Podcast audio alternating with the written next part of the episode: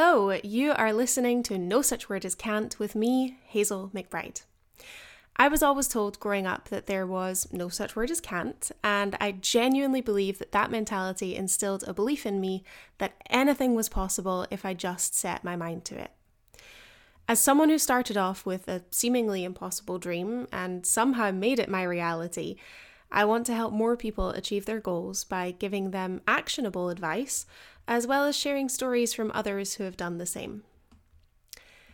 Well, it finally happened. I have started a podcast. it has only been in the making since uh, just after I published I Still Believe way back in 2019. We're currently in 2022. It has been three years, but life definitely seems to have gotten a little out of control since then. But before I get ahead of myself, let me tell you exactly why you are hearing me through your headphones right now. Why why me? Why am I doing a podcast? Well, and especially a podcast called No Such Word as Can't. What makes me qualified to tell people how to achieve their dreams? Well, since the age of 14, I had one singular goal in mind of what I wanted to do with my life. I wanted to be a killer whale trainer. now, that was something that was very, very clear to me, no matter how ridiculous it potentially sounded to other people.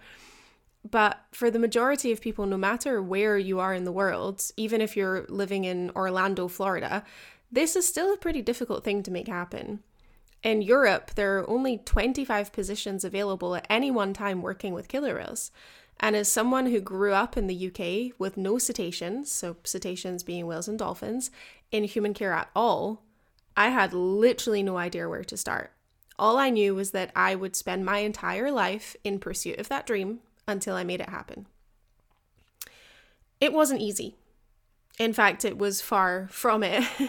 Anyone that I told at school or when I got older at university either scoffed at how ridiculous it sounded or couldn't really understand what it was I wanted to do or why I wanted to do it.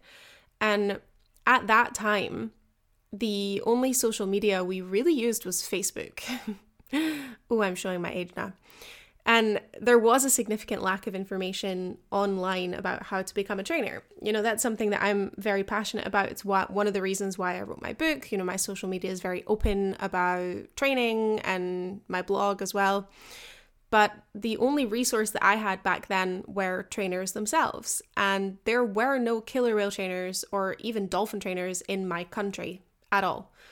So I got very lucky that my mum took me on several vacations to Orlando, and I made it my mission basically every summer for about three or four summers straight to get as much information out of trainers as I could. So I booked in for animal encounters, not only so that I could have fun interactions with the animals, but also so that I could pick trainers' brains. This is just the first example of doing whatever it takes to get the information that you need. You can't make a dream a tangible goal unless you know where you need to go. But there are two trainers who stand out in my mind when I think of who helped to set me on the right path way back at the beginning. The first uh, was a dolphin trainer. She was called Amy, and she was leading my Trainer for a Day program at Discovery Cove. Amy, if you're listening, thank you very much. you were you probably don't remember me, but you helped very much. I must have spent um, the entirety of that day asking her question after question about how to become a trainer. But instead of getting annoyed with me, and you know, growing up and becoming a trainer, I know how monotonous a lot of the questions can be because we as trainers we do get asked the same like five or six questions every single day um so she was incredibly patient with me she really took her time you know I think she could just see how desperate I was for information and how passionate I was about actually making it happen. And she gave me my first actionable step, which was join IMATA.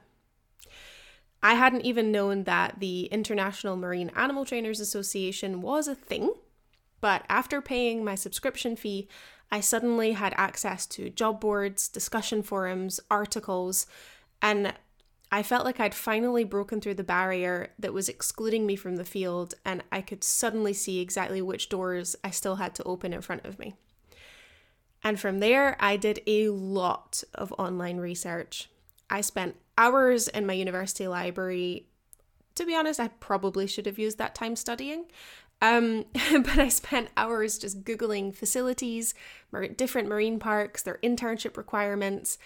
I drew up Excel spreadsheets to try and figure out how much I would have to budget in order to afford to intern because, unfortunately, we all know the majority of internships in this field are unpaid.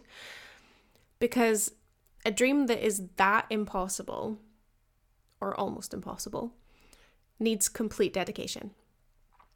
Every single decision I made from the time I was 14, when I decided this is what I want to do, every single decision I made was about getting me one step closer to my goal. I worked two jobs throughout university. I was a swimming teacher and a lifeguard. And this not only allowed me to save money, but it also gave me relevant qualifications such as CPR and first aid to add to my resume. Even though I hadn't interned yet or really done much volunteering with animals, I was still taking steps to building up that resume. Another trainer that I really have to thank, and she knows who she is. I hope she's listening. Meredith, if you are listening, you know how important you are to me in helping to set me on the right path. Um, a very generous birthday present from my mum was the marine mammal keeper experience at SeaWorld Orlando. And I'm not entirely sure if this experience is even still running. Um, it was pretty epic though. You know, we got I got a trainer to myself. It was just me and Meredith. I don't know if that's because it's a private tour or if I just booked, you know, sometimes we get those really lucky days where it's quiet and there's not many people booked into a tour and somehow you can just end up with a private one. But, you know, we got to do interactions with the dolphins, play underwater viewing with the dolphins. I got to go backstage at Wild Arctic with the belugas, um, the walruses as well. I think the only place we didn't get to go was Killer Whale, which is pretty obvious, but we did all of the aquariums, everything else. Honestly, it was an excellent program. But I was just really happy that I had Meredith there, one trainer to myself for the whole day to ask all of the questions that I needed to ask. And um, I still remember we were sitting in the golf cart and I just got changed into the wetsuit because you get to wear a wetsuit for the full day there. And oh my God, that was my first experience of what it was actually like to try and zip yourself into a wetsuit. I was like, oh my God, this is awful. Thankfully, it gets easier when you wear your wetsuit for a long time because it does kind of mold to your body shape. But I remember coming out and sitting in the golf cart with her, and she asked me, Oh, it's obvious you said that you want to be a trainer. And I was like, Yeah, I do. She was like, Do you have any idea what animal you want to work with? And I remember her hesitation when I told her that I wanted to work with killer whales, but that's because she knew the reality. She knew that it was hard enough to become a marine mammal trainer, never mind specifically working with killer whales. But she was very encouraging and gave me a lot of detailed advice about which internships would accept international students, which was invaluable information that I was struggling to find online. So, um, I went home after that experience and I secured some internships. I got scuba certified. I did everything I could and more to make sure that I would at least get hired as a marine mammal trainer somewhere upon my graduation from university. Um, during one of my internships, actually, my hopes and dreams of working at SeaWorld were dashed in a fish kitchen by none other than uh, Ted Turner himself. He was one of the original SeaWorld killer whale trainers, if you don't know who he is. And um, he gave me some tough love. He told me basically that I would never secure a position as a killer whale trainer if I approached it like a dream.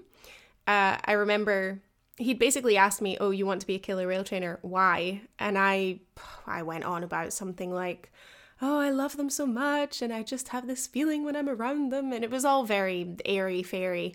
And I could see in his face that that was absolutely not the answer that I should have given. Um, so he told me I needed to start getting serious about it and treating it like my career. And he told me to focus on facilities such as Loro Park or Marineland because due to visa restrictions, I would likely never work in an American park. And um, yeah, it hurt to hear it. And yeah, he was brutally honest. But do you know what? I needed it. I needed to hear that. And sometimes the advice that you need is not what you want to hear, but it's going to be incredibly important in making sure that things work out for you. And it did work. I ended up working with killer whales at both of those parks that he mentioned. and yeah, I, I made my seemingly impossible dream happen by the time I was 22. Like, nowhere before when I was 14, 15, going through my teenage years, and I knew that this is what I wanted to happen, I never imagined that I would make it happen by 22. No way. That was so young. But I I didn't do it alone. I had so much help. But the important thing is that I was outspoken in asking for it. So Amy, Meredith, Ted, but uh, also Kim, Claudia, and Duncan, and you know, the list goes on. I had so many people fighting in my corner because they believed that I could do it. And I will never be able to repay them for the chances that they took on my behalf. So the least I can do is make it easier for all of you.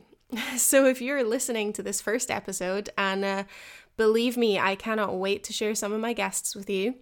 If you're listening today and you have a dream in your heart that you want to achieve, then you need to start asking where to start. Find mentors, role models, cheerleaders, a shoulder to cry on, because you will need them all. There is no such word as can't when you have a dream to achieve. So, if you want more information about how to become a killer whale trainer specifically, then my book, I Still Believe, is available on Amazon. If you want to inquire about personalized coaching sessions with myself, then you can sign up via my website at hazelmcbride.nl. But thank you guys so much for listening. If you have enjoyed this episode, then please do not forget to like, rate, and subscribe. Sharing on social media is always a bonus, and don't forget to tag me on Instagram at Dreaming with Hazel. And I will catch you guys next week.